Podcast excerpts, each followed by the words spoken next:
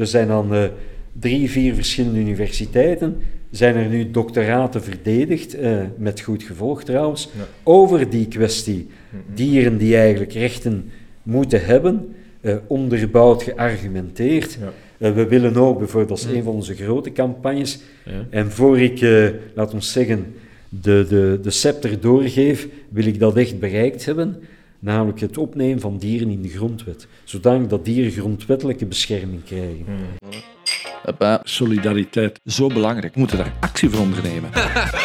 De goede persoonlijke reflecties om jezelf altijd in vraag te stellen. Maar nu, nu gaan we er echt voor gaan, dus here we go.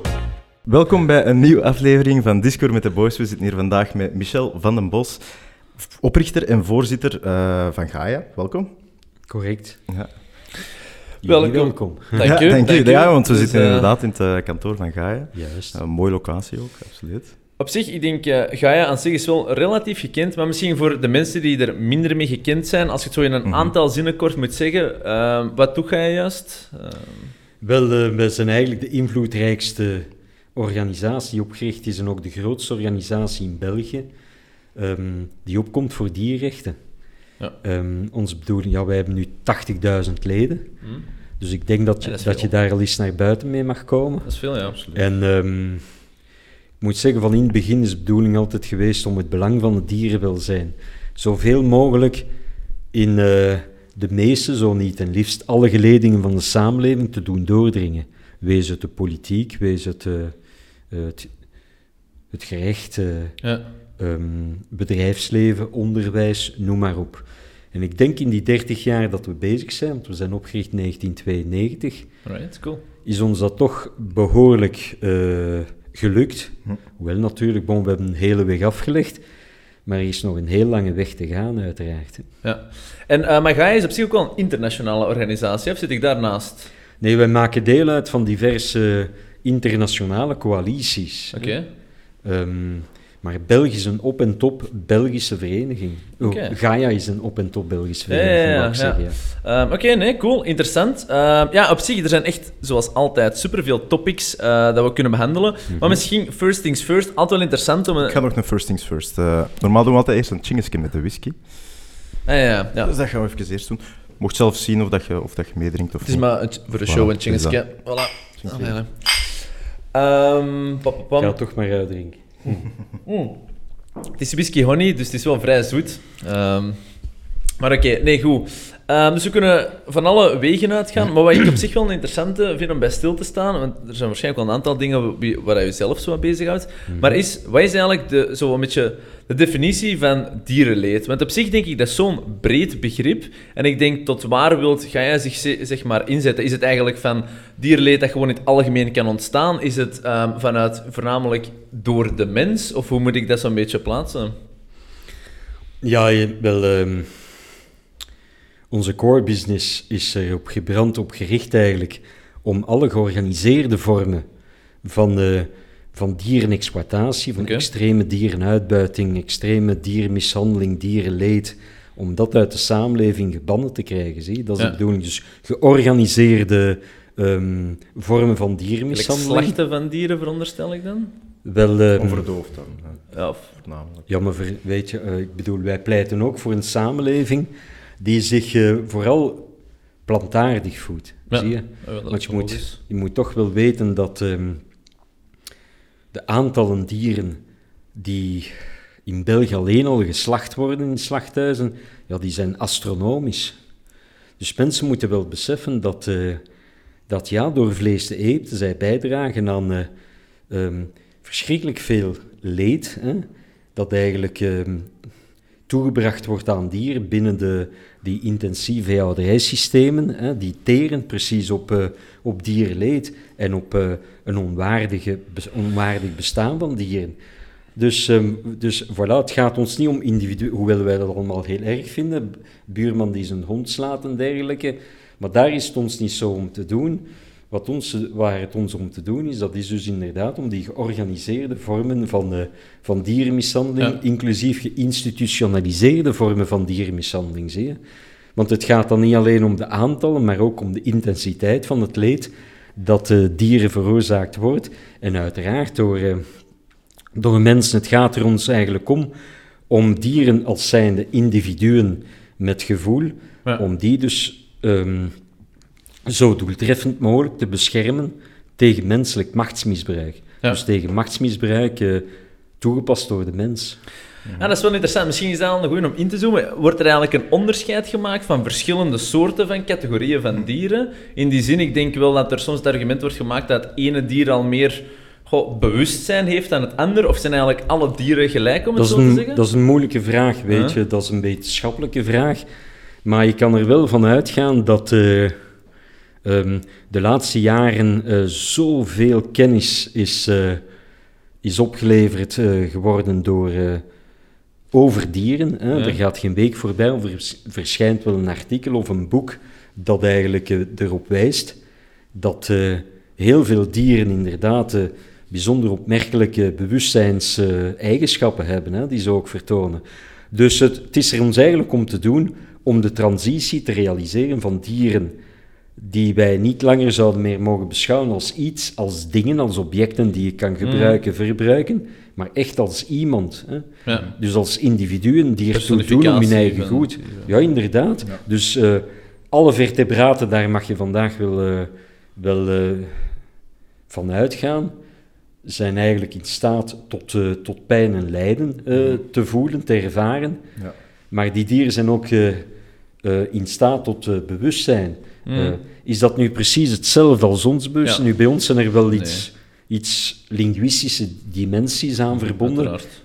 Maar ook dieren hebben taal, hun eigen vorm van taal, hun eigen vorm van communicatie, die veel complexer is dan, dan wij ook denken. Mm -hmm. Ik denk dat het een goede vuistregel is om dieren nooit te onderschatten. Mhm. wij, wij weten veel van dieren, maar eigenlijk nog veel te weinig. En wij, ja, waar wij in uitblinken, dat is om, uh, om de dierlijke capaciteiten en kwaliteiten altijd maar te onderschatten. Mhm.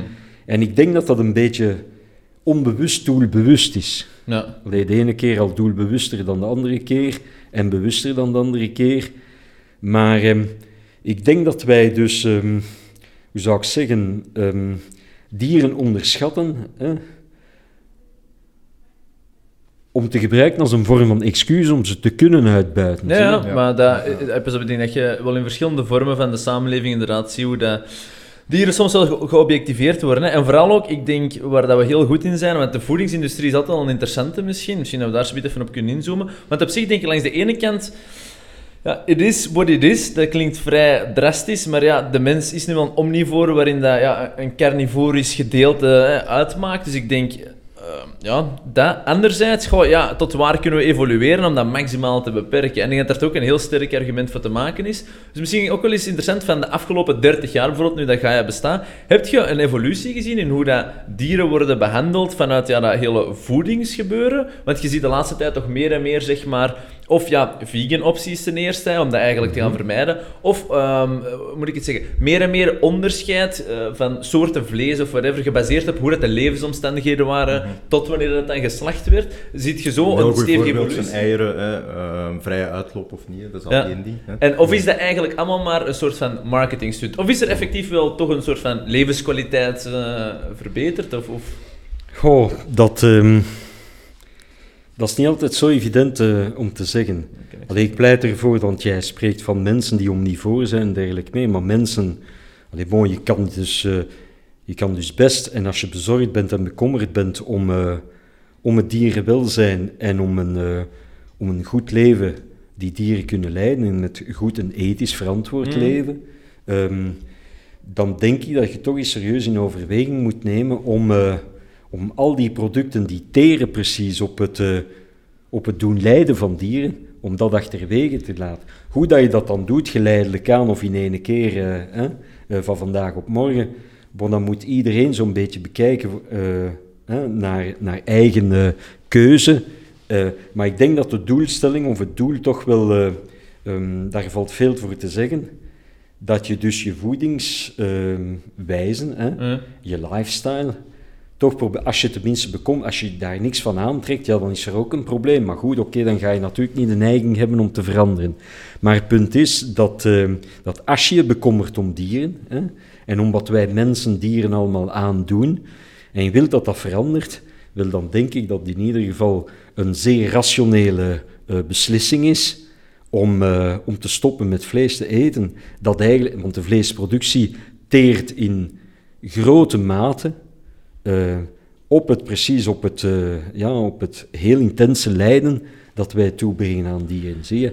Dus uh, is het veranderd in, in 13 jaar? Ja, ik ben een bevoorrechte getuige in die zin dat ik al bijna 40 jaar op de brest sta voor dieren. Dus um, ik heb dan ook wel enig historisch inzicht of overzicht ja, ja. Uh, verworven. Dus um, ik denk op vele vlakken, en zeker bij ons in België, hè, is het, want toen ik eraan begon, dan... Uh, zat België echt wel uh, van achter in de rij van uh, zo'n beetje naast uh, Spanje en Frankrijk als de allerslechtste leerlingen van de klas, van de Europese klas dan. Dat is in die 30 jaar duidelijk verbeterd. Ik denk dat we nu mee aan de top staan, hè? zonder enige twijfel. Dus in die zin, op allerlei vlakken is er wel verbetering gekomen. ook het, mensen zijn veel gevoeliger geworden voor dierenleed. Hè?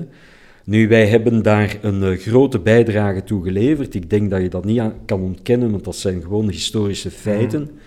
Maar dat heeft ook enorm veel energie, wilskracht en doorzettingsvermogen gekost. Want dat is ons niet allemaal zomaar op een schoteltje aangeboden. Zie je? we hebben daar moeten voor strijden. Hè? Mhm. En soms, uh, uh, ja, bon, niet zo uitzonderlijk, met gevaar voor eigen leven. Mhm. Want niet iedereen applaudisseert daarvoor, zie je. Nee, nee, dat was ik inderdaad ook even in de research tegengekomen. Gaat daar een keer iets voor gehad, denk ik, eh, een paar jaar terug. Dat ze, dat ze echt begonnen aan te vallen op straat en al. Hè. Dat, uh, met, met, met, echt verwondingen toe. Hoe heb je dat een beetje kunnen plaatsen? Of hoe is je daarmee kunnen omgaan? Ja, dat is nu wel, wel gelukkig uh, veranderd, uiteraard. Dat is nu...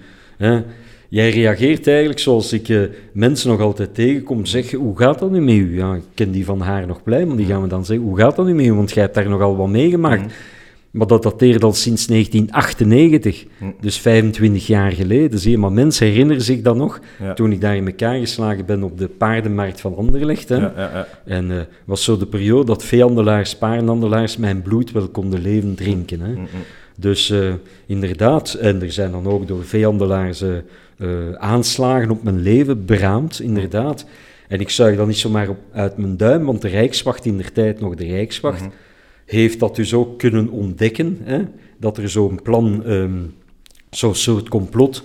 Echt was... met voorbedachte raden was dat echt? Of, uh... ja, ja, absoluut, met voorbedachte raden trouwens. Uh, pour la petite histoire... Um, um, figuren vijandelaars, die daar twee, die daarbij, eentje tenminste, die daarbij betrokken was toen, die mij in elkaar geslagen heeft, dan alleen, bon, dat was echt wel een... Uh, ik zal dat ook nooit vergeten, want toen eigenlijk uh, heb ik aan de lijven ondervonden hoe het is om eigenlijk een dier te zijn. Zoals die koeien die ze eigenlijk elke week mm afklopten, hè, afsloegen, zie je. Die haat die uit die mensen hun ogen uh, mm werkelijk uh, sprong, dat, was, dat was werkelijk niet in te beelden. Mhm. Dus echt, dat was dus pure haat. Ik heb toen gezien wat pure haat eigenlijk betekent. En wat dat kan doen, dus als je iemand, dus als je aardsvijand hè, uh, werkelijk fundamenteel gaat beschouwen, ja, die, ik heb daar veel geluk gehad, want ze, hadden dus, ze waren in staat op dat moment om mij gewoon dood te slaan. Zo simpel was. Die haat was zo immens groot. En dat was ook al een hele tijd aan het escaleren. Want uh, in de vakbladen, sommige vakbladen van, uh, van um, landbouwsectoren, laten we mm. zeggen, daar las je meer en meer zo brieven in van, van lezers dan, hè, die wellicht dus boeren of landbouwers of, uh, mm. of veehandelaars, die dus echt, alleen het was zeer duidelijk dat er dus iets stond te gebeuren. Het ja. uh, was eigenlijk zo'n beetje een, hoe zou ik zeggen, een, um, een soort voorspelde actie die daar toen gebeurd is. Ik werd beschouwd als de vijand om af te maken. Mm -hmm. Vanuit die nogal primitieve idee als we die kerel dus uit de weg ruimen, dan stuikt dat in elkaar als een, uh, als een kaartenhuisje, zie je. Dus uh, gelukkig natuurlijk, want dat is... Gelukkig is dat ondertussen wel gebeterd, omdat we daar uh, op de juiste manier hebben kunnen op reageren. In die zin dus dat we er ook in geslaagd zijn om meer en meer invloed te verwerven en meer en meer de politiek en de beleidsvoerders ook te beïnvloeden. Mhm. In de zin van vooruitgang dan. Hè? Ja, ja. En allerlei uh, ja, goed verbetering te kunnen bereiken. Ja. Waar ik uh, 30 jaar geleden, toen we Gaia hebben opgericht, alleen nog maar kon van dromen. Zie. Ja, ja. En was dat uh, een opsomming van dat het eh, zo de, voor die mensen dan eh, de, de, druppel dat een emmer deed overlopen? Of was het door een specifieke actie waardoor dat ze dan ineens zo heftig reageerden? Of was het meer iets dat ja, begon op te borrelen? Of het gewoon Wellicht, puur het bestaan dat groeit? Of weet je daar geen idee van? Ja, ja, ja, tuurlijk. Dat was eigenlijk met... Dat was begonnen, want uh, in de jaren negentig... Onze strategie was toen, hè, onze beginstrategie... Um, verborgen dierenleed zoveel mogelijk aan het licht brengen. Ja. Want als we dat niet doen, dan zal het verborgen blijven, want wie zal het anders aan het licht Ja, brengen? hè? sensibilisering. Ja. Wel s- meer dan sensibiliseren. De, de mensen inderdaad ook duidelijk te maken dat er hier van alles gebeurt in die eigenlijk eh, ja, niet te tolereren valt in Ja, een ja. samenleving die zich, eh, die zich beschaafd noemt, zie je? Ja. Ehm, Ja. En eh, dus we, gingen er, we willen het ook niet achter het gat van die boosdoeners, Mhm. die dierenmishandelaars zeggen, hè, maar gewoon recht in hun, vlak in hun gezicht. Wat natuurlijk uiteraard ehm, ehm, reacties opwekte, en dat was steeds geweld, eh, die zie je. En uiteraard, ja, wij bleven maar op die nagel kloppen, uiteraard. En wij bleven maar allerlei eh, dierenleed dat verborgen, dat anders zou verborgen bleven zijn, eh, aan het licht brengen. En wat zeker ook een katalysator is geweest, was toen we de vreedheden, ehm, die, die de mensen eigenlijk nog nooit hadden gezien, de vreedheden waren echt onwaarschijnlijke vreedheden op de markten van andere, de veemarkten van Anderlecht en Sine. Nu, de mensen hadden natuurlijk ook eh, ehm, dat leed kunnen, eh, kunnen zien, die wij ook weer aan het licht gebracht hadden op de paardenmarkt van eh Sint-Jans-Molenbeek. Hè? Mhm. En, eh, en wat er dan gebeurd was met mij in Anderlecht dan, goed. dus de mensen onthilden dat, ja, ze, ze, dat is eigenlijk tot het collectief bewustzijn zo'n beetje ja, gaan, ja. gaan behoren. Mensen herinneren zich dat vandaag nog altijd, zoals ik zelf, alsof het vorige week pas gebeurd is. Hè? En tenminste die mensen die toen al geboren waren, uiteraard. En ehm, wat we toen aan het licht gebracht hebben van verschrikkelijk barbaarse vreedheden Zoals? tegen dieren, wel, eh, er werd daar dus met... eh, eh, en ook kinderen, hè, die dat dan meekregen, die barbaarsheid en die vreedheid, van vader op zoon, Ja. zie je? En, ehm, en dan zag je gewoon op die beelden, eh, toen ik die de eerste keer zag, ik bedoel, ik was zodanig geraakt. Mhm. Ja, ik ben een mens, ik ben geen robot dus, hè. dat was zodanig erg dat, eh, dat de tranen gewoon over mijn wangen rolden. Dat was zo verschrikkelijk, hè. alsof je dus... Ja, kijk, het was op dat niveau van vreedheid. Ik bedoel, kijk, eh, wat de Russen uitspoken in, eh, in Oekraïne, laat ons zeggen, die, die gruwel waar je dus over kan lezen en dergelijke meer.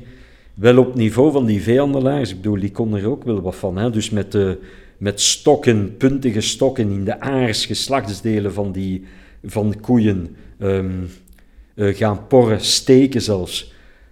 Stokslagen in, vlak in het gezicht en zo van die dingen. En gewoon Eh, voor leedvermaak, of had het ook een doel? Of ah, was het dan echt gewoon vreed om vreed te zijn, of was het gewoon echt eh, heel onrespectvol omgaan Ja, met die? ja, of, vanzelfsprekend. ja, dus gewoon, ja. eh, gewoon mensen die niet beseffen, die die dieren gewoon zien als vlees op vier poten. Mm.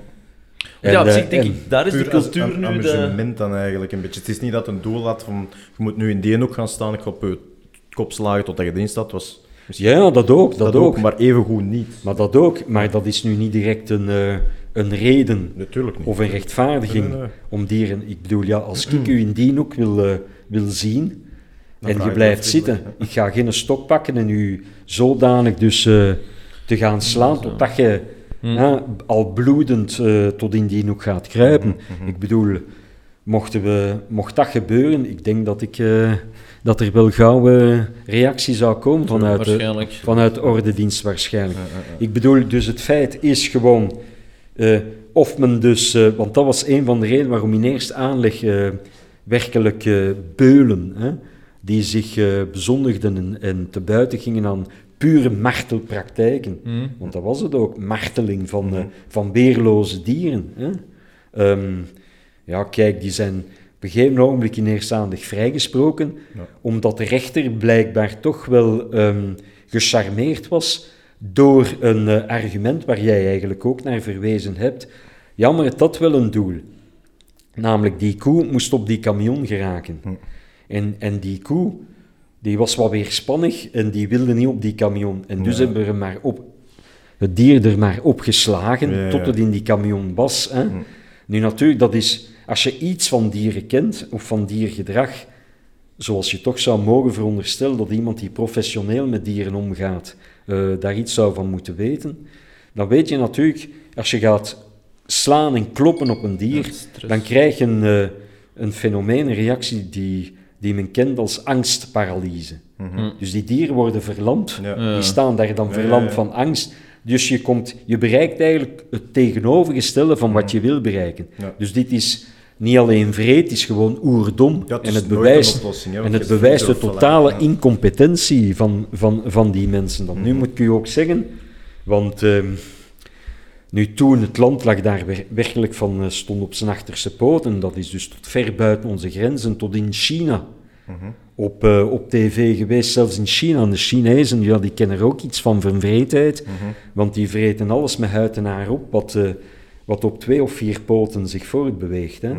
Maar daar vonden ze dat zodanig erg, dat is op tv geweest in China en dergelijke. Alleen bon, dat heeft dus werkelijk, dat is bijna de hele wereld rondgegaan, die dingen. De regering heeft zich daar toen mee gemoeid en dergelijke meer.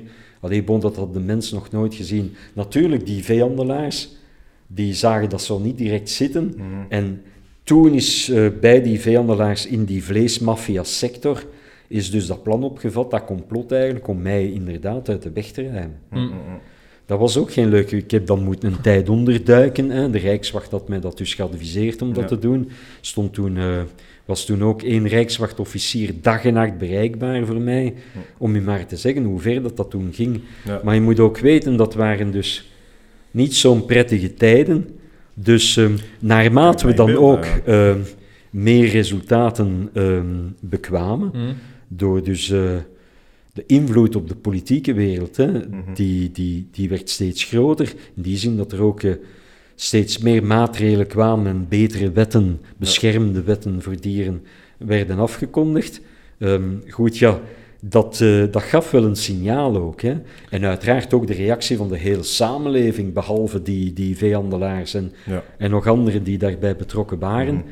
Ja, goed, die begon dan te snappen dat ze zich serieus vergist hadden. Dat ze dus, dus eigenlijk miskeken op hoe de samenleving zou reageren. Mhm. Dus zij dachten dus dat de samenleving hen zou steunen en achter hen zou staan. Mhm. En eigenlijk ook vond dat met die, uh, allee, dat met die, die, die onnozelaar, laten we zeggen, hè, zoals ze mij dan zagen, die vijandelaar en die vijandelaars en die oproerkraaier, dat daar inderdaad best uh, korte metten mee zou gemaakt worden. Daar hebben die zich compleet in mispakt. Hè? Ja.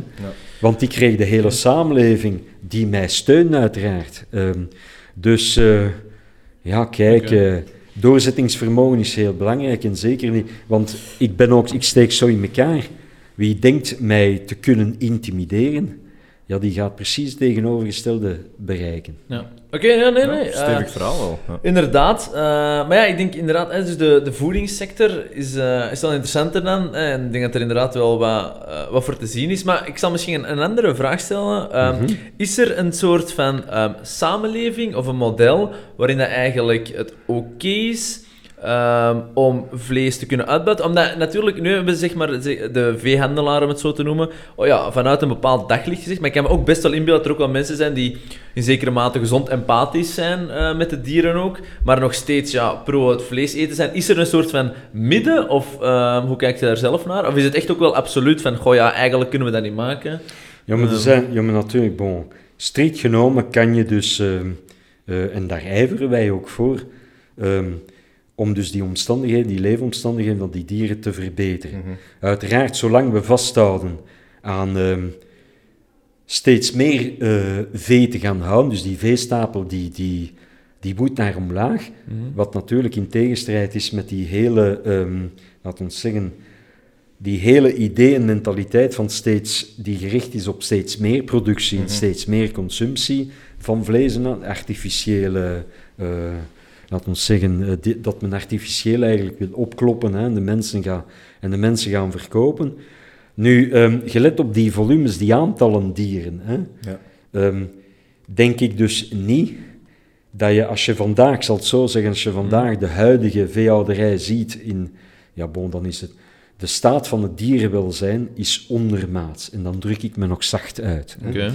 En um, allee, dus de, ik zal het hebben over dieren die vaak, waar men dan niet direct aan denkt, behalve met kerstmis, dat zijn dan de kalkoenen, laten we zeggen. Hè. Okay. De leefomstandigheden van die kalkoen in die intensieve veehouderij is gewoon catastrofaal. Nu, die is al zeer slecht bij de varkens die intensief gehouden worden. Hè. Zeer slecht bij, uh, zeker bij de vleeskippen, hè, die met 10.000 op elkaar uh, geperst ja, ik altijd kleine wandelafstanden. Dat is echt zoiets typisch. De, de, Catastrofaal. Dus denk niet, mensen maken zich heel graag maken zichzelf heel graag wat wijs. denk ik Dus mensen maken zich graag wijs. Het zal allemaal zo erg niet zijn en die hebben dan zo'n soort mythisch, romantisch idee van dat die dieren eigenlijk, ja, die boeren die zullen wel goed Mhm. omgaan, die dieren goed voor zoals ze zelf uh, eh, steeds maar blijven herhalen. De boerenbond of uh, ABS en dergelijke dieren, die boeren houden van hun dieren. Maar je kan dus niet, je hebt gesproken over empathie. Hè? Mhm. Hoe kan je nu empathie uh, hebben met dieren die eigenlijk in, in, uh, in omstandigheden leven waar ze dus vooral als een product worden gezien en behandeld. En waar alles gericht, gericht is op zoveel mogelijk kunnen produceren om er zoveel mogelijk uit te halen. Dus rentabiliteit is belangrijk. Mhm. Dan kan je niet anders dan zo'n dieren, zoals jij ook al gezegd hebt, te objectiveren. Dus door hè, tot ding te herleiden eigenlijk. Mhm. Hè. Nu natuurlijk weten die boeren ook wel dat die dieren uh, kunnen voelen, zo meer. Maar waar wij mensen, dus het menselijke beestje, heel sterk in is, dat is alles weg te rationaliseren. Zodanig dat die boeren zich eigenlijk, bij wijze van spreken, hun, um, hun empathisch vermogen gaan uitschakelen. Hmm. Want indien ze dat niet doen, mochten ze dat niet doen, ja, dan moeten ze er gewoon mee stoppen, want dan, dan kan je daar niet mee blijven leven, zie je. Nu, je hebt wel boeren die die spanning hè, duidelijk wel uh, beseffen, en die dan trachten, hè, maar er zijn er dus helaas nog veel te weinig, en die dan trachten om toch ergens um, ja, zich um, in een boterham te kunnen verdienen, Mhm. met uh, door vee te houden. Hè, maar inderdaad, die dan wel bereid zijn om te pleiten voor betere leefomstandigheden. Nee. Dus kan iedereen in dezelfde zak stoppen. Alleen natuurlijk is het systeem van vleesproductie Hm. dat nu meer en meer gericht is op de export. Ja. Hè? Uh, op de export. Mhm. Eigenlijk, uh, ja, die ziet alleen maar meer, meer, meer. Zie je? Dat is Dus- maf, want je zou eigenlijk wel denken dat de cultuur stilaan... Maar ja, dat is misschien natuurlijk een beetje een verbloemd beeld ehm, dat je het en ook heel klein of, of kleinschalig bekeken, maar ehm, dat er toch stilaan wel een soort van bewustwording is. Ik denk dat veel mensen vlees niet schrappen, maar dat veel bij- mensen toch ja, wel ja, af en toe zeker. alternatieven zoeken en ook de iets meer Mhm. ja, balansen daarin proberen te Ja, creëren. maar Maar zo- zo dat zal niet overal in de wereld zijn. Nee, natuurlijk. nee, nee, nee. Jonge mensen natuurlijk, wat wel... Allee, kijk, ik denk dat de houding verandert. De houding wel veranderd is, dat is al één. Hè? Mhm. Dat is al iets. In die zin dus, in, nogmaals in vergelijking met 40 jaar, 30, 40 jaar Zo. geleden, ehm, hechten mensen duidelijk veel meer belang aan dierenwelzijn. Ja. Maar natuurlijk, ze spiegelen zich ook wel wat voor. Hè? Mhm. Dus eigenlijk denken ze dat ehm, wat zij graag zouden willen zien. Bij wijze van spreken, daarom nog niet, niet eens niet, niet, niet zelfs als ideaal model zoals ik dat voor ogen Ja, heb, ja. maar in ieder geval een, eh, wat zij zien als een goed aanvaardbaar leven voor dieren. Hè. Goed, eh, in plaats, ze spiegelen zich dat een beetje voor en gaan dat dan eigenlijk projecteren op wat zij denken dat de realiteit is. Hmm. Maar dat is niet zo. Dus dit is eigenlijk een soort van fantasiebeeld dat men zich eigenlijk voorspiegelt om eigenlijk vooral niet van gedrag te moeten Ja, veranderen, zie je? Maar En, dan, en uiteraard worden wij dan ook gebombardeerd met van alles en nog maar een promotie voor vlees, om die, ja, bekeken vanuit het perspectief van die dieren dan, hè, Mm. die het allemaal aan de lijven ervaren, ondervinden, eh, uiteraard goed, eh, die, eh, is het dus zo dat vanuit dat perspectief bekeken, ja, mensen nogmaals, men spiegelt zich graag wat voor Ja. en men gaat zijn gedrag niet veranderen, hoewel dat de, men be- meer en meer beseft men wel, dit is niet oké?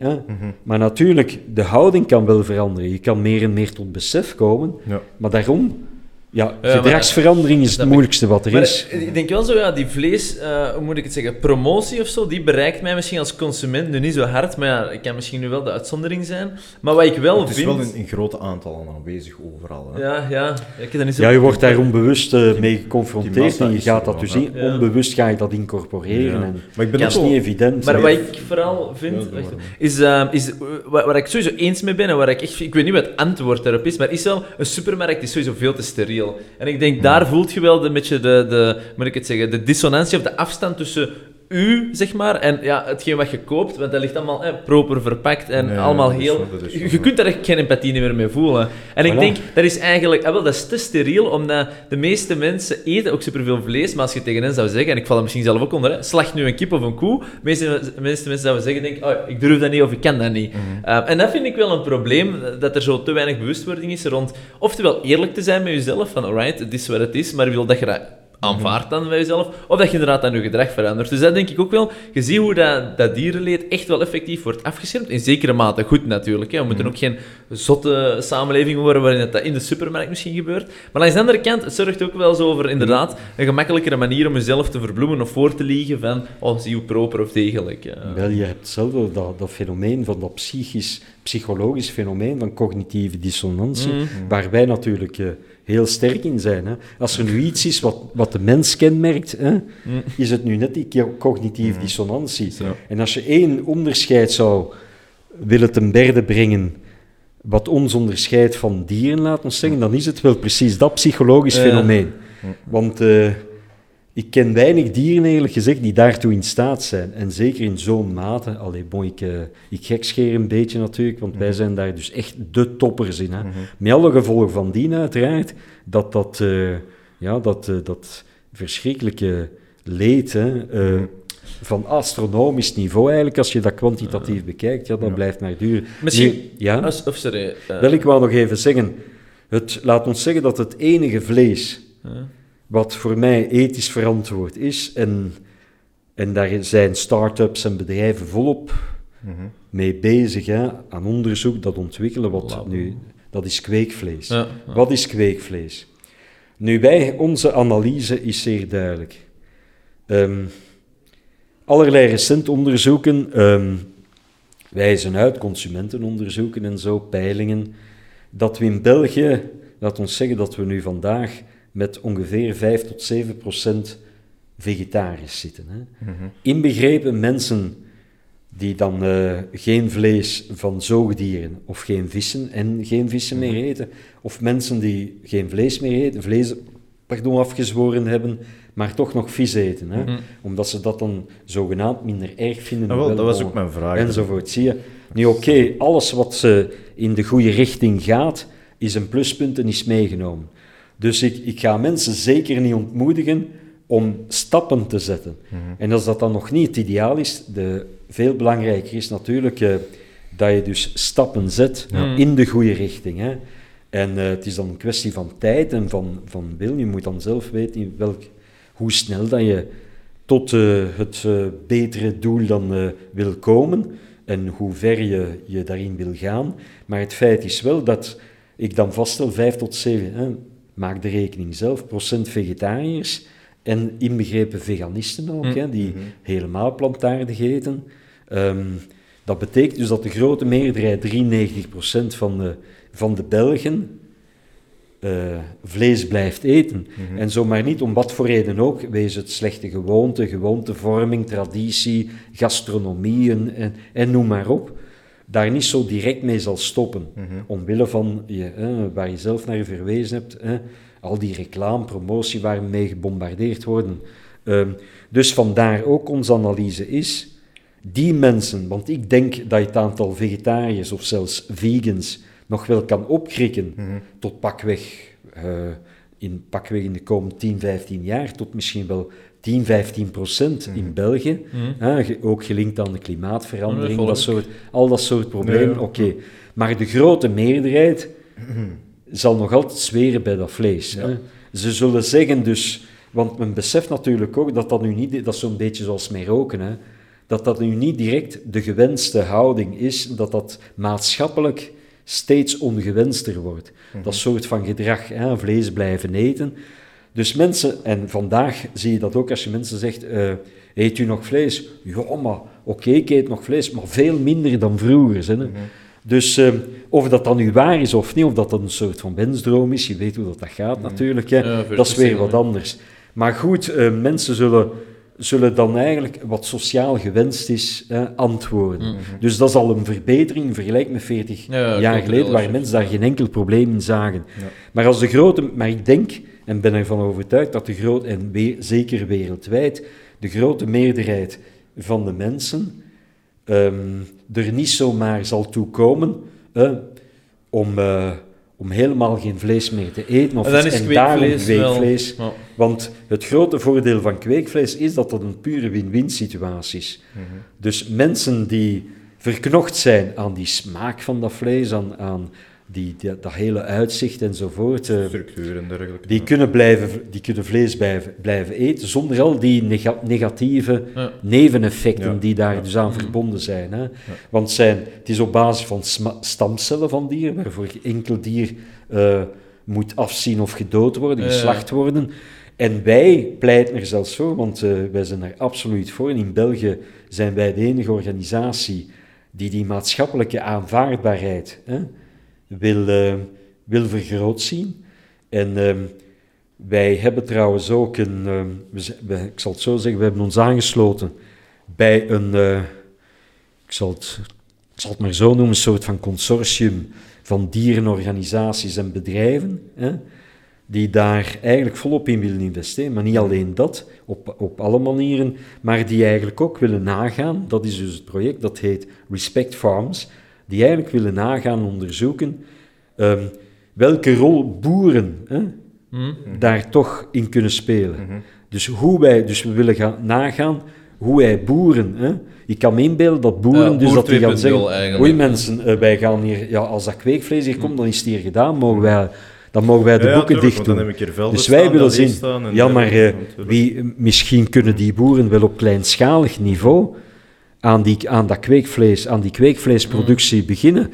En dus wij willen nagaan, wetenschappelijk onderbouwd en zo, hoe we, welke rol boeren in dat transformatie- en transitieproces mm. kunnen spelen. En, want weet je, kweekvlees produceren, dat is zo'n beetje zoals bier brouwen. Mm. Dat gebeurt in grote vaten, hè, want je moet kunnen opschalen enzovoort.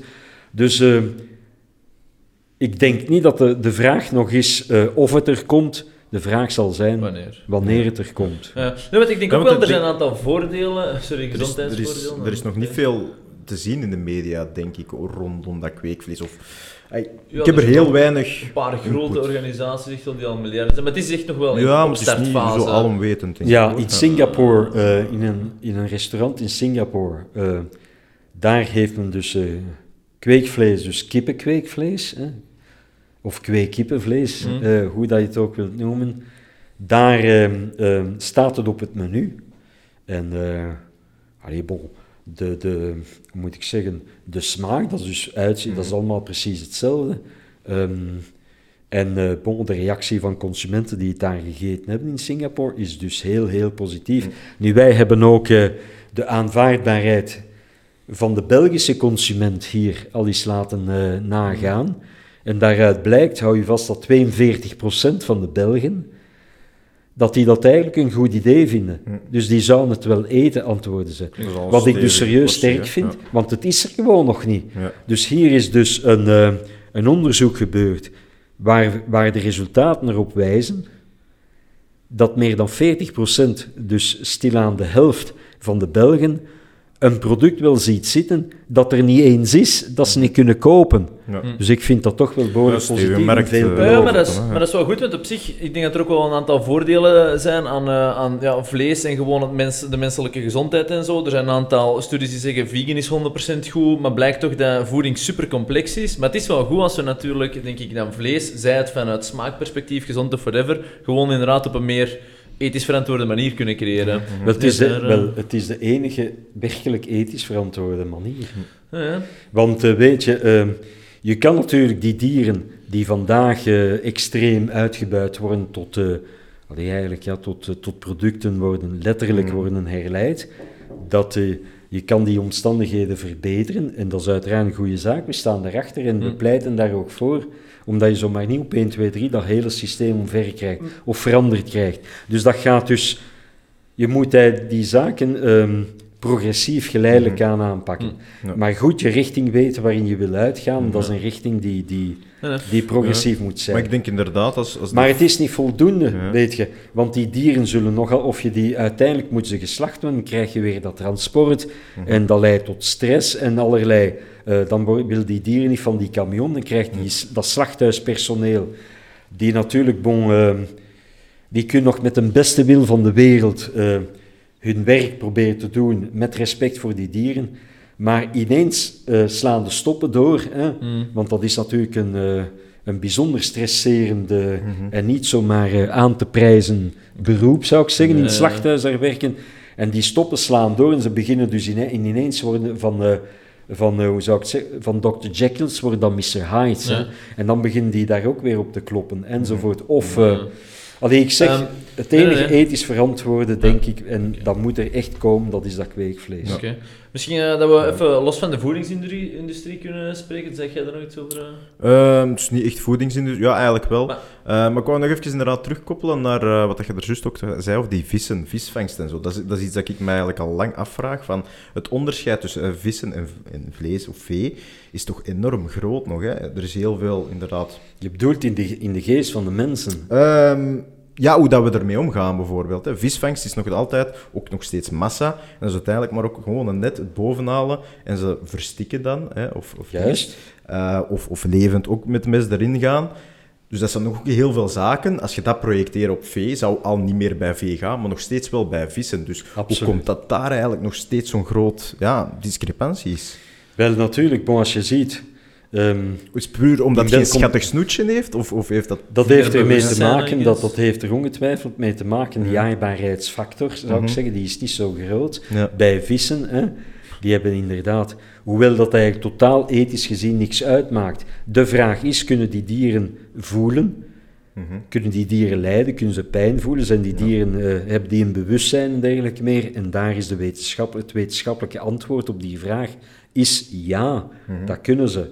En dus vind ik dat je dat, dat, dat uh, je ethisch eigenlijk de plicht uh, oplegt om daar ook ernstig rekening mee te houden en daar dus de, de conclusies uit te trekken die zich dan um, gelet op uh, het gewicht, het ethische gewicht dat ze in de schaal leggen, die dieren, hè, om daar dan ook ernstig, om daar de, de nodige conclusies uit te trekken. Ja.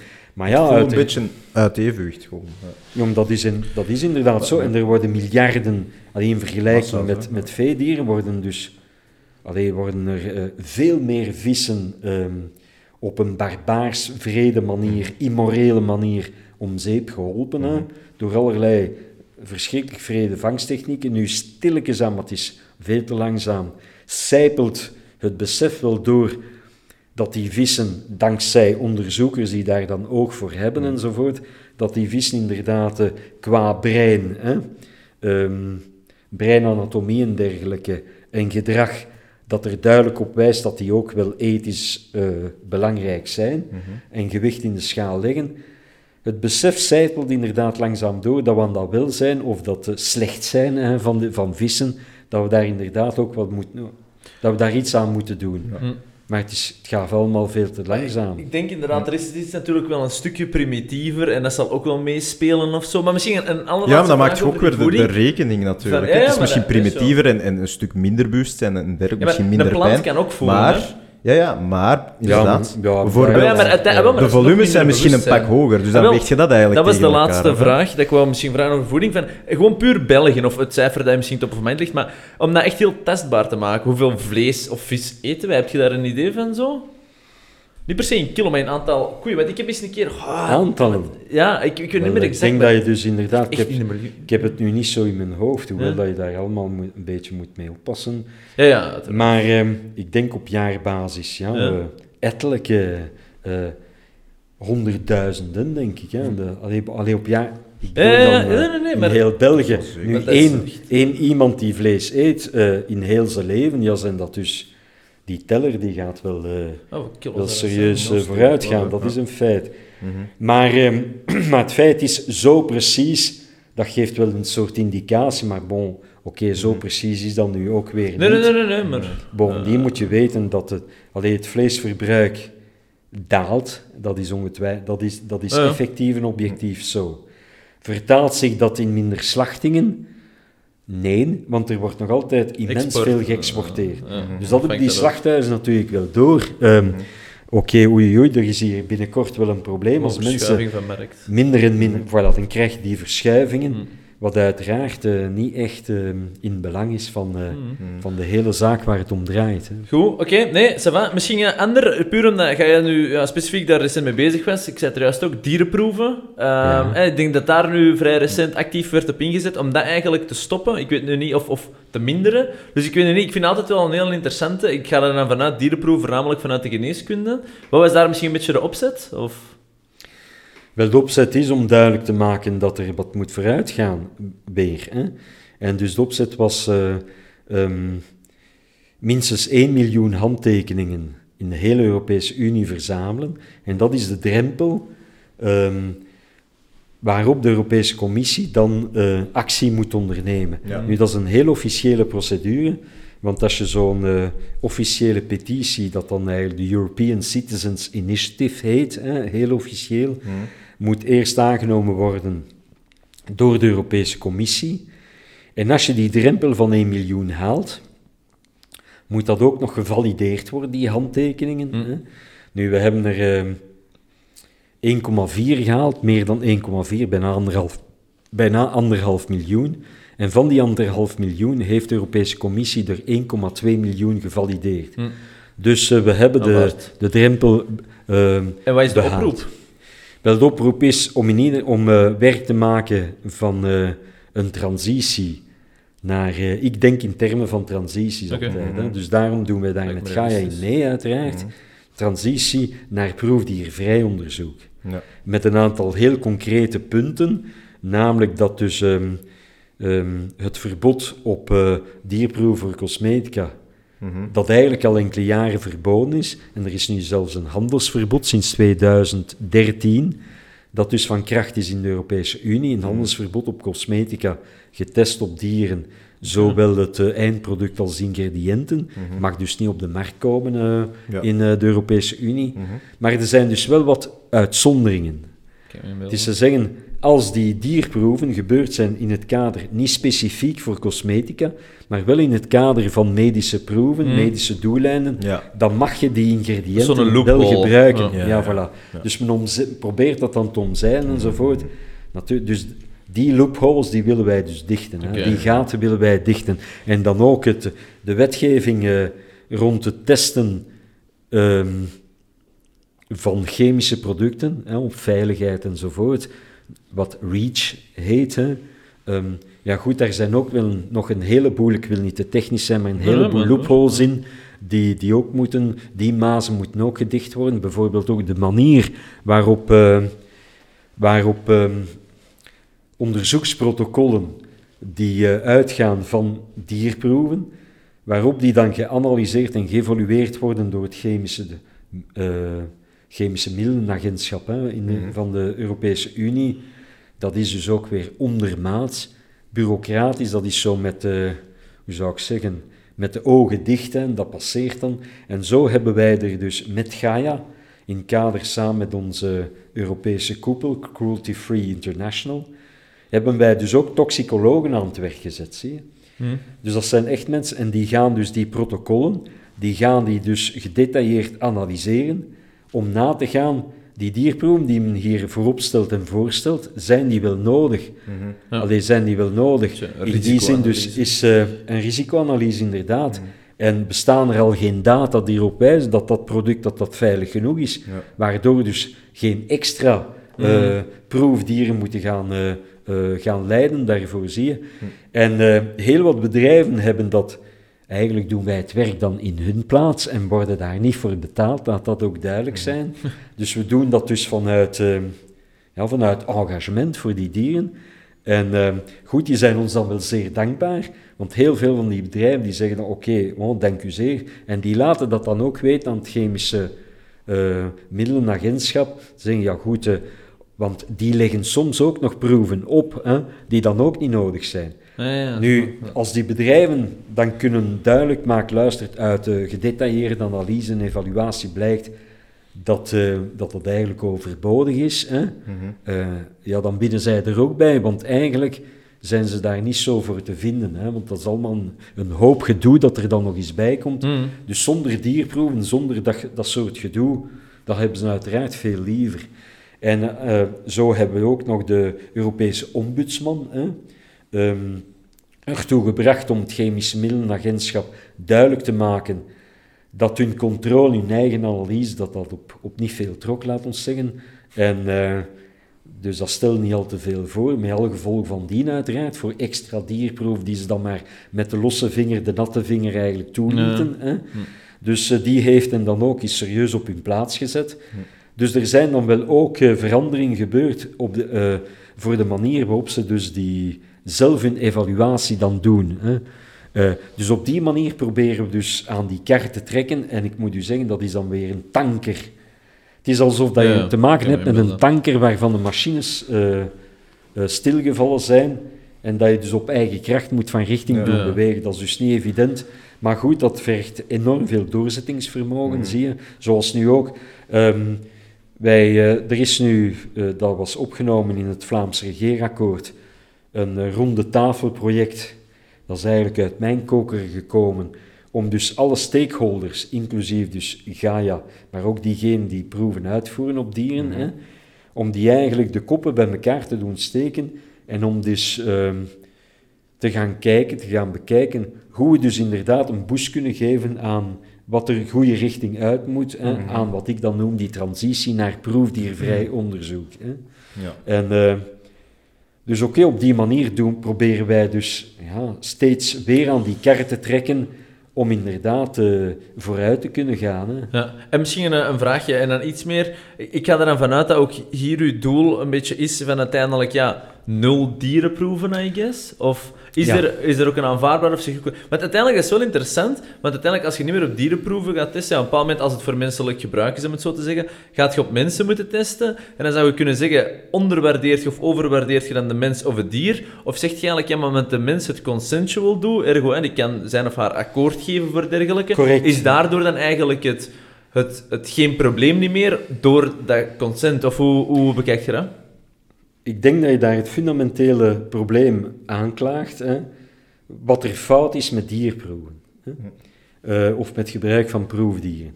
Uh, ten eerste, zoals je weet, er, wordt, er zijn ook menselijke proefpersonen.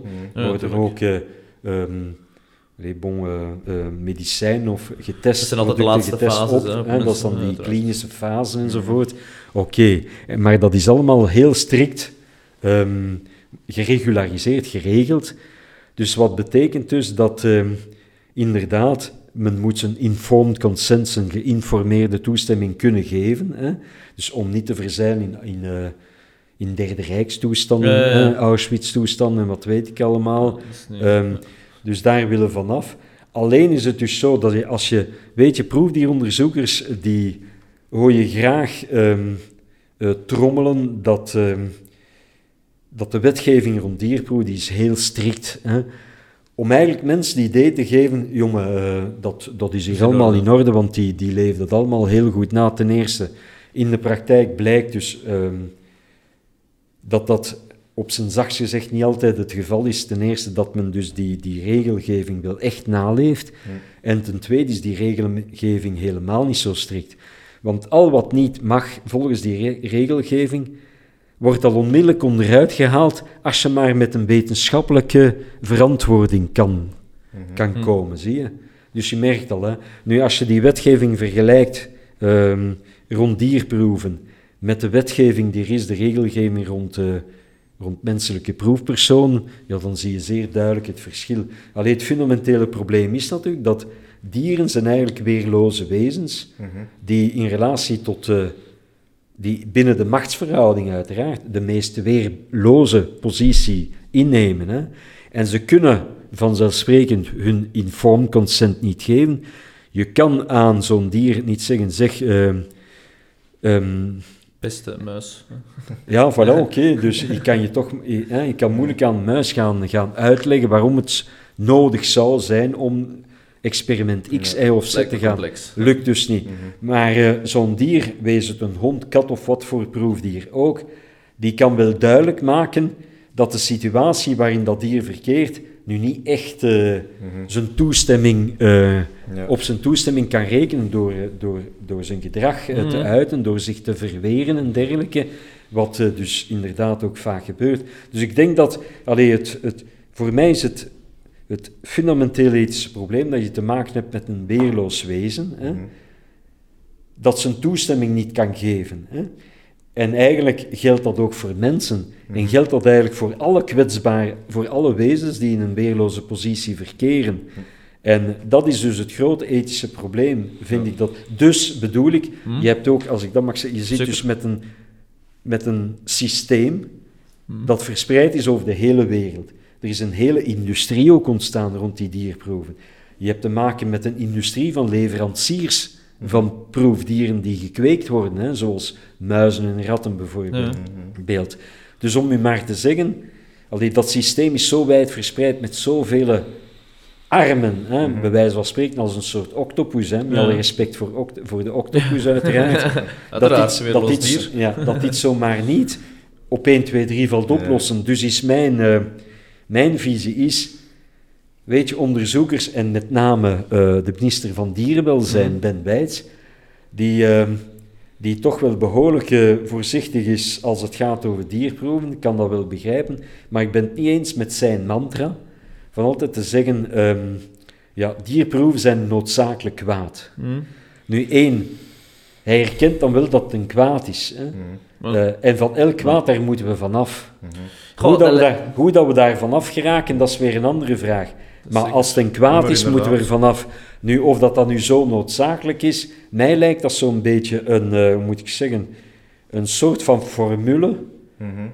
om de hele boel gaande te houden. Nu, misschien als, als ik, ik En ik vind dat, ja. uh, dat proefdiervrij gaan met, alle met alle technologische uh, innovaties mm -hmm. die daarbij horen en nodig zijn, is een noodzakelijk goed. Misschien... Dus ik wil dat goed tegenover dat kwaad van die dierproeven gaan stellen. Heel even op die consent inzoomen, want er, er kwam mij iets eh, te binnen. Dus we zeggen even, dieren kunnen geen consent geven en daardoor hè, is het moeilijk te verantwoorden. Mensen kunnen dat wel, dus daar, daar kan die persoon zich eigenlijk onderscheiden. Maar puur omdat we nu het woord weerloos uitspraken, moest ik wel denken, ja, uiteindelijk mensen die het zeg maar zeer comfortabel hebben, die gezond zijn en ook financieel gezond, om het zo te zeggen, die gaan natuurlijk geen incentive hebben om zich te laten testen op dergelijke zaken met, um, ja mogelijke side effects. Dus dan gaat je automatisch eigenlijk je meer focussen op mensen die het minder financieel goed hebben, omdat er een financiële incentive aan verbonden is. En gaat je zo eigenlijk niet per ongeluk weerloze mensen eigenlijk meer automatisch laten deelnemen aan dergelijke proeven. Daarom heb je, heb je uiteraard een strikte wetgeving nodig hè, en controlerende instanties.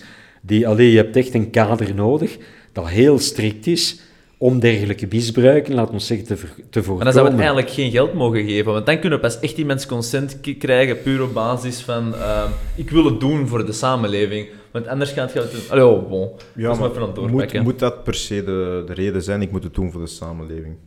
Als die mensen dat voor die financiële vergoedingen willen doen... Oh ja, maar dan zijn ze ook weerloos, hè, in zekere mate. Wow, ja. Dat weet ik niet. Als, ah, ik snap wat dat je bedoelt, maar maar ik vind... Dat is meer gekoppeld aan andere dingen, denk ik. Ja, en bovendien, die, dit is hier nu niet zo... Nu moet je wel weten dat in Zweden, hè, mm. uh, in de jaren 70, tot in de jaren 70, werden er dus inderdaad zonder de consent van mensen proeven gedaan op mensen. Hm. Ja, dat is, uh, dat is iets um, Er zijn trouwens in de Verenigde Staten die nog zo'n uh, zo schandaal op hun, uh, op hun geweten hebben. Zijn er nog andere dingen gebeurd waarbij alleen zwarte medemensen dan die uiteraard uh, om uh, voor de hand liggende reden dan niet zo prijsgesteld of niet zo gewaardeerd werden. Mm hè. Ja, er zijn zwarte medemensen die, uh, die syfilis ingespoten kregen. Hè. Is dat? Zonder dat, ze dus, zonder dat ze daar een toestemming voor gegeven hadden. Ah, dus men deed, dat, men deed dat zo, maar ja, dat was dan wel in de jaren twintig. Hè, van, ja, ja, maar dat is nog niet zo lang geleden. Van de, van de vorige eeuw. Nu, ik kan alleen maar hopen natuurlijk dat, uh, dat men intussen tot het besef is gekomen mhm. dat dat dus volkomen immoreel is enzovoort. Ja, nu, ik denk dat, uh, want je, je moet vooruitgang boeken. Hè. Ik mhm. ben niet van die. Ik ben eigenlijk ook, ik ben, hoe zou ik het zeggen, een, uh, een pragmatisch idealist. In die zin, uh, ik, ik heb mijn droom, maar wel met beide voeten op de grond. Mhm. Dus ik wil, allee, bon, mijn doel wil ik wel gerust zeer klaar en duidelijk voorop stellen, maar ik wil natuurlijk ook wel wil reflecteren over de manier hoe we daar gaan, gaan geraken.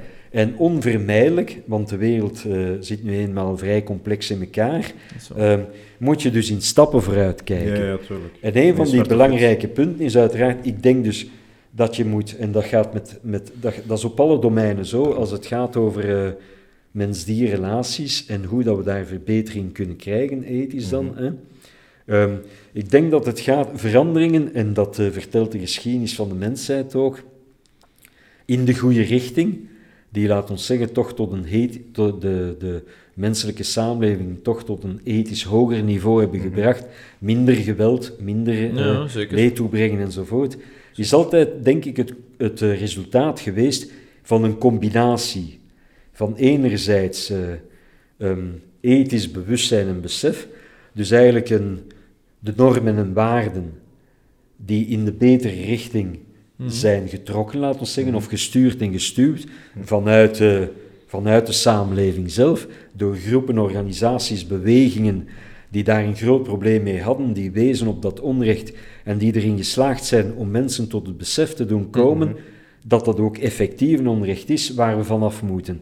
En een andere belangrijke um, belangrijke oplossing, of deel van de oplossing, of sleutel eigenlijk, dat is dus technologische innovatie. Mm Een voorbeeld is, kijk maar, waarom is men gestopt met uh, duizenden en duizenden paarden te gaan gebruiken in oorlogen? Dat we een auto hebben. Allee, of een tank of whatever. Voilà, absoluut. En zo zie je dat, allee, bon, kijk, de, de paardenkoetsen in Londen, die zijn gestopt, er was daar een groot probleem. Mm omdat ja, dus die, die, die uitwerpselen die iemand mm. het maar moest uitkuisen enzovoort, allemaal overlast. Hè. Dus er moest daar een oplossing voor gevonden. De oplossing is gevonden in, gevonden in auto's, die dan ook weer op hun beurt andere, weer andere problemen met zich meebrachten. Maar allee, oké. Okay. Kweekvlees is en dat, hè. Dus, niks is, uh, jongen, goed, niks is ideaal. Weet. Nee, nee, nee, aan kweekvlees stap vooruit. Hè. In aan kweekvlees vandaag, daar zitten die onderzoekers ook mee met dat probleem. Um, er zou wel een, een, eh, een, probleem kunnen komen met het feit dat men dus ergens moet, uh, moet toch weer uh, stremsel gebruiken van kalveren. Mhm. Nu, de, die bedrijven zijn ermee bezig om daar ook uh, een eind aan te maken. Men is, allee, het begin van, van de oplossing is wel dat je je bewust bent mhm. van het probleem dat zich stelt. En eens je daar, je, je daar bewust van bent, dan kan je komen tot een oplossing. Ja. Zie je? Ik denk dat het zo geleidelijk aan progressieve moet... ja, van de ene dag op de andere, dat is nooit een, uh, dat is, goede Dat is onmogelijk, maar het punt is dat men, en daar ben ik het wel mee eens, dat uh, bedrijven, de bedrijfswereld zoals de grootwarenhuizen, mm hebben ook stappen vooruit gezet. Ja. Door, ik zeg het, door, uh, door onze overtuigingskracht. Want dat is heel belangrijk, ziet je, mhm. Dat je dus toch... er moet ergens iets zijn wat, uh, wat onze, ons hele discours, um, hoe zou ik zeggen, het serieus van ons discours wel versterkt. Ergens aan dat discours moet toch wel iets uh, zijn van dat overtuigingskracht teweeg, of overtuiging teweeg brengt. Uh, anders zouden, zouden grootwarenhuizen niet beslist hebben om te stoppen met de, met de verkoop van kooi natuurlijk een valid argument hebben, hè, dat is zo. Hè. En ik denk als je inderdaad kunt appealen tot dat gegeven en dan het stap, tot stap, uh, stap per stap traject kunt uh, mee uitstippelen, dan denk je dat mensen wel gewillig uh, zijn. Misschien zijn we zo ook een beetje richting ja, einde. Dus als je, ik wil nog inderdaad even terugkoppelen op dat volledig dierenproefvrij. Um, ziet je dan um, volgens uw visie nog een mogelijkheid als het vanuit een, een, belang voor de dieren zelf is, dat ze bijvoorbeeld medisch onderzoek doen naar bijvoorbeeld kankers, hè, dat evengoed bij dieren voorkomen als bij mensen. Is het in dat opzicht dan nog wel mogelijk, volgens u, of, of ook totaal niet? Puur stel, voor veterinaire voilà. doeleinden bedoel je? Eh, ik wil maar zeggen, een, een hond dat een kanker heeft, uh, ah. om daar ook onderzoek en medische proeven op te doen. die kan dan ook niet zijn consent geven natuurlijk, maar het is wel met een heel andere insteek. Het is niet om je eigen te redden, misschien ook. Goede vraag. Maar, uh, maar even wel, Ik ben blij dat je dat opmerkt, want inderdaad dat uh, uiteraard binnen een heel strikt kader weer. Hè? Tuurlijk, ja, uh, zeer gecontroleerd en alles. Juist, juist, juist. Denk ik dat dat dus uh, de enige um, deur is die wij openlaten. Mm -hmm. In die zin dus, nogmaals idealitair gesteld, maar nog, toch niet zo ideaal. Want, um, alleen ik bedoel in ideale fase, strevend naar die ideale, die ideale maatschappij uiteraard. Nu vandaag um, past men die benadering al toe. Mhm. Bijvoorbeeld, men gaat dan liever dan gezonde dieren ziek te maken, hè? Mhm.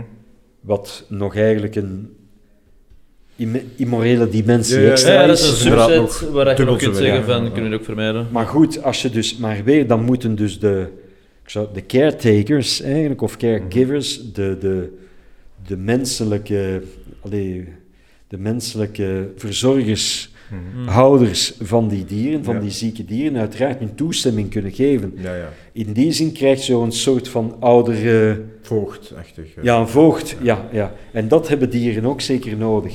Nu, indien inderdaad het gaat om zieke dieren die uh, de aandoening hebben en een aandoening waarvoor nog geen remedie mhm. gevonden is, hè, en als die dieren ziek zijn en dus is denk ik dat het beter is dat het uh, meer aan te raden valt mhm. om indien die voogden, die menselijke voogden, zoals je zegt, een toestemming geven hè, en goed weten, mhm. goed geïnformeerd werden en de risico's en dergelijke meer afgewogen, hè, mhm. zonder hen te dwingen. Als die mensen zeggen, oké, ik geef een toestemming, hè, maar uiteraard, ja, het, dan, uh, dan denk ik dat dat beter is om dan weer gezonde dieren te moeten, gaan, ja, te, te, te, moeten gaan ziek maken. En alleen als het gaat om uh, de doelstelling dat, uh, want dat dier is ongeneeslijk ziek, mm -hmm. er is geen remedie voor, mm. gaat toch sterven. Uiteraard moet dat dier niet extra gaan doen lijden, ja. hè, binnen een strikt kader enzovoort. Mm. Maar het gaat dan wel om een remedie te vinden ja. die effectief is voor andere katten ja. die nog niet ziek zijn, maar die wel ziek, die ziekte zullen kunnen, die ongeneeslijke, tot dus ver ongeneeslijke aandoening wil krijgen. En dus in die zin lijkt me dat dus een optie die zeker uh, te verkiezen valt. Maar nogmaals, ik, uh, ook op kadavers bijvoorbeeld, maar ook de, de um, proeven op, uh, op mensen, ik, we hebben het daar al over, en die wetgeving is zodanig strikt mm -hmm. dat onderzoekers daar ook over klagen die is veel te strikt. Dat heeft dan weer te maken met religieuze vooringenomenheid en dergelijke. Mhm. Oppassen, want je kent dat wel, de onsterfelijke ziel moet, uh, moet bewaard blijven en dat soort van zaken. Ik denk dat de wetgeving, dat er meer zou moeten toegelaten worden. Um, om dus op menselijke proefpersonen uh, bepaalde experimenten te doen. Wat zal nog nodig zijn als we naar de uh, niet of bijna niet uh, dierenproefvrij zijn? Dan zal het flexibeler moeten zijn. En, voilà, en je moet ook beseffen natuurlijk dat het beste, ik zou zeggen, model mm -hmm. nog altijd de mens blijft. Mm -hmm. Als je wil meer kennis verwerven mm -hmm. over hoe ziektes, over ziekteprocessen, ja goed, ja, wat is het beste model?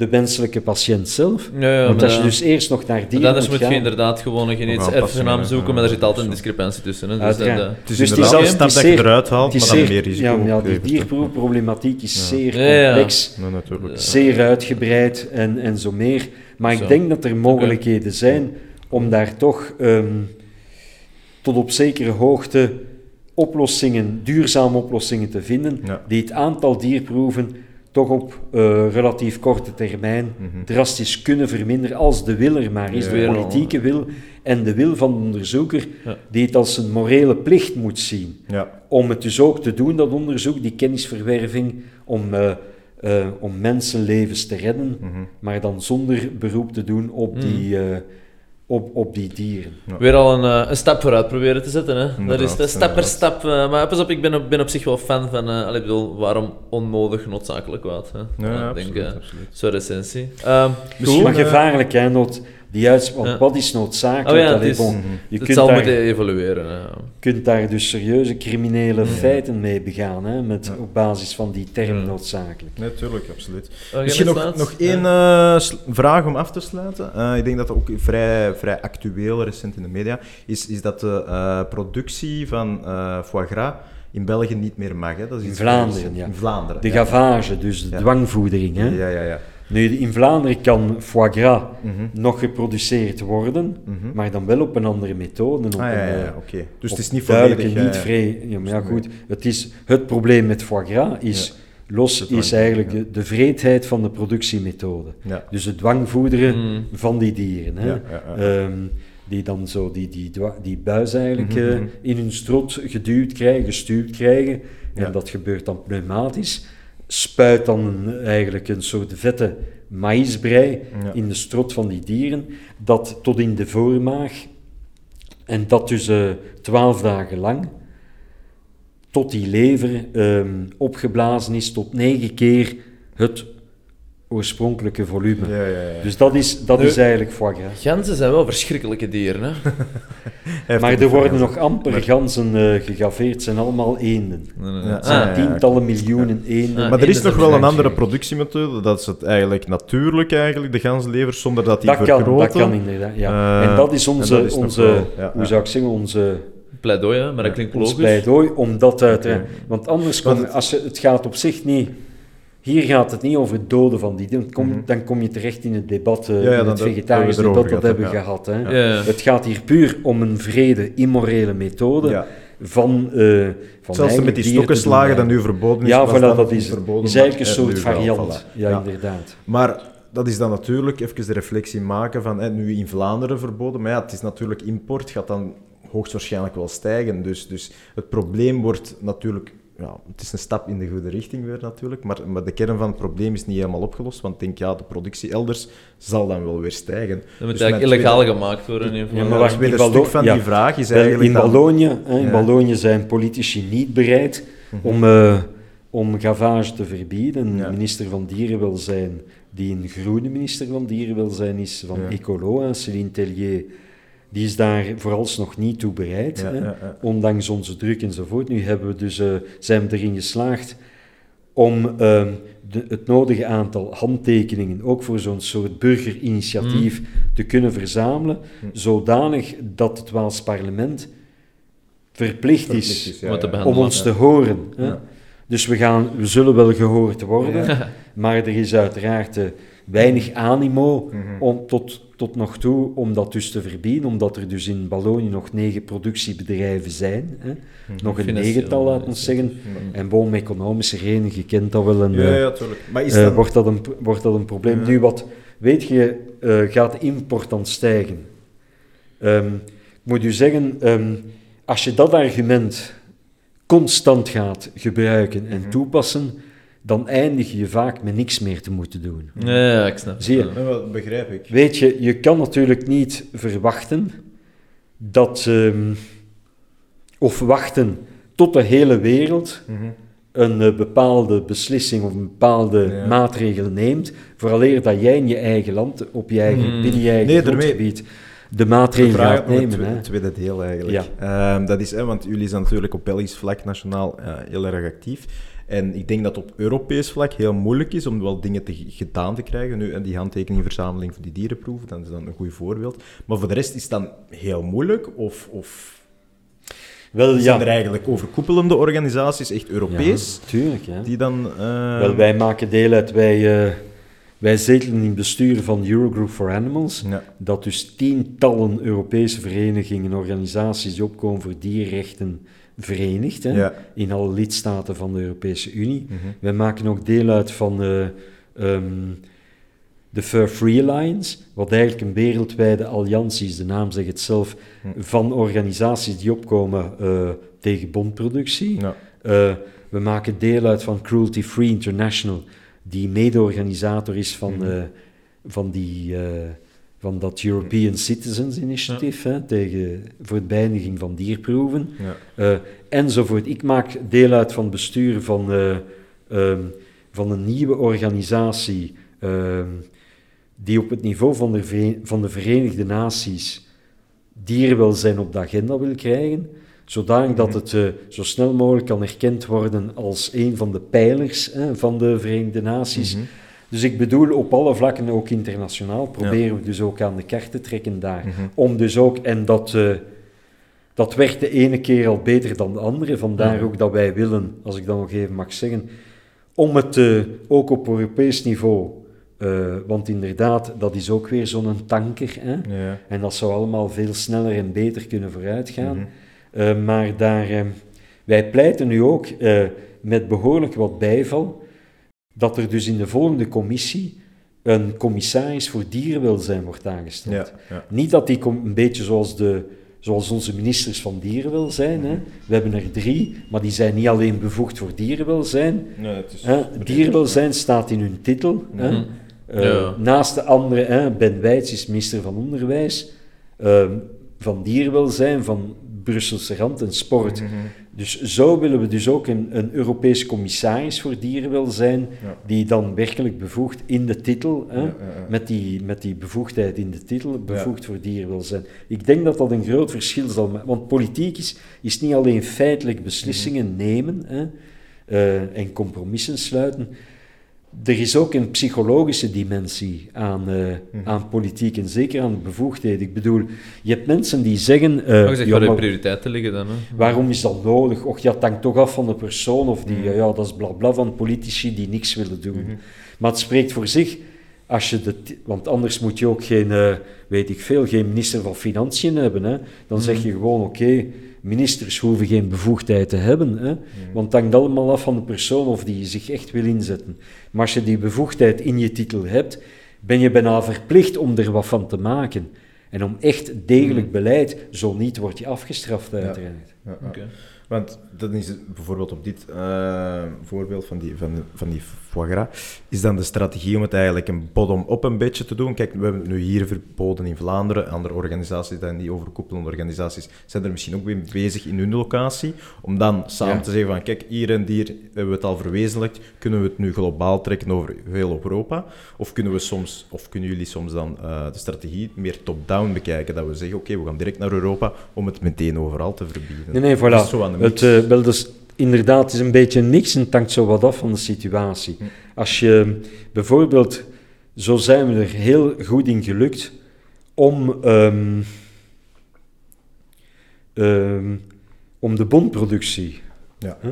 bond zonder bond daarmee is op. Ja, voilà. Om in verschillende Europese lidstaten om dat te doen afschaffen. We zijn er nog niet helemaal, mm -hmm. maar dat was dus de bottom-up uh, strategie, heeft daar zeer goed gewerkt. Ik moet u zeggen dat um, um, ik denk dat er nu meer dan alleen in de meeste lidstaten is dus bondproductie verboden of, in de, of bezig aan het uitdoven en hè, over een bepaald binnen een bepaalde transitieperiode moet ermee gedaan zijn. Mm -hmm. Dus wij behoren daar ook toe met, met, met België. Foie gras, ik moet u eerlijk zeggen dat de foie gras productie beperkt blijft tot, uh, tot nog uh, drie landen. Ah, ja. Waaronder dus België, meer bepaald Wallonië dus. Hè? Dus je hebt Frankrijk, Hongarije hmm. en Wallonië nog. Ja. Dus uh, in weinig alle, nut om dan... Uh, in alle andere landen heb je dus... Uh, ja, is verboden. Ja. Expliciet dan wel impliciet. Hmm. Nu, waar we wel sterk mee gescoord hebben, bijvoorbeeld, en dat is een voorbeeld van een drie-trap-strategie, die, die heel goed gewerkt heeft, dat is met uh, het handelsverbod op uh, producten afkomstig van zeehonden. Mhm. En dat was eigenlijk een maatregel om de zeehondenjacht in Canada te doen kelderen. Ja. Nu, dat, uh, wat hebben we toen gedaan? Eerst zorgen dat één land, één Europese lidstaat, mhm. een handelsverbod instelt. Dat is ons gelukt met België, want ik ben zelf naar Canada geweest. Ik heb, dat daar, ik heb de, de vreedheden, de gruwel daar allemaal uh, ik gezien heb, uh, en destijds ook al wat filmpjes zien passeren. Ah, wel, ja, voilà. Maar, uh, en dan was de tweede, de tweede trap dan, was zorgen ervoor dat je dus andere lidstaten meekrijgt. Ja. Is ons ook gelukt en uiteindelijk is het ons gelukt om dus de hele Europese Unie te overtuigen van dat handelsverbod. Mm -hmm. Was nog niet gedaan, want toen hebben we uiteindelijk ook, om lang verhaal kort te maken, um, de Wereldhandelsorganisatie. Mm -hmm. Voor het eerst in hun geschiedenis, en daar ben ik toch nog altijd trots op, ertoe gebracht. Hè? Dus dat is zo'n panel uh, die daar dan moet over beslissen en dergelijke. Ondanks de immense druk van Canada, toch een, uh, een economische reus, hè? een gigant eigenlijk. Um, nou, dat zal immense druk hebben uitgeoefend op de lidstaten zelf, mm waaronder België. En die slag verloren hadden, probeerden ze dus via de Wereldhandelsorganisatie. Ja. Uiteindelijk hebben we het daar ook gehaald. Want de Wereldhandelsorganisatie heeft dan in zijn beslissing duidelijk gesteld dat dierenwelzijn een universele waarde is. Hm. Nu, dit vind ik toch wel een hele prestatie, omdat, uh, omdat voordien de Wereldhandelsorganisatie zich, uh, zich alleen maar bezig hield of interesseerde of belangs hechtte aan de economische aspecten. Ja, ik heb mijn beeld. En hier hebben zij zich uitgesproken voor het eerst in hun geschiedenis ja op, een, op ethisch niveau. Ja, ik vertrek van de mensenrechten, maar dan in plaats van het over een moreel perspectief ga ik het dan over een financieel perspectief in de handel. Hè? Eh, en dan over ja, ik vind, Dus wel interessant.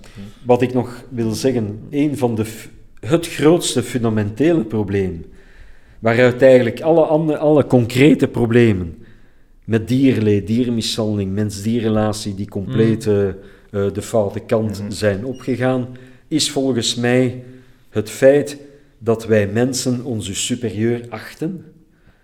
Ja, wij denken allemaal wat goden zijn. Dieren, ja, wij zijn beter, wij mm. kunnen alles veel beter. En dieren minachten. En, en in vele gevallen zelfs verachten. Hè. Mm-hmm.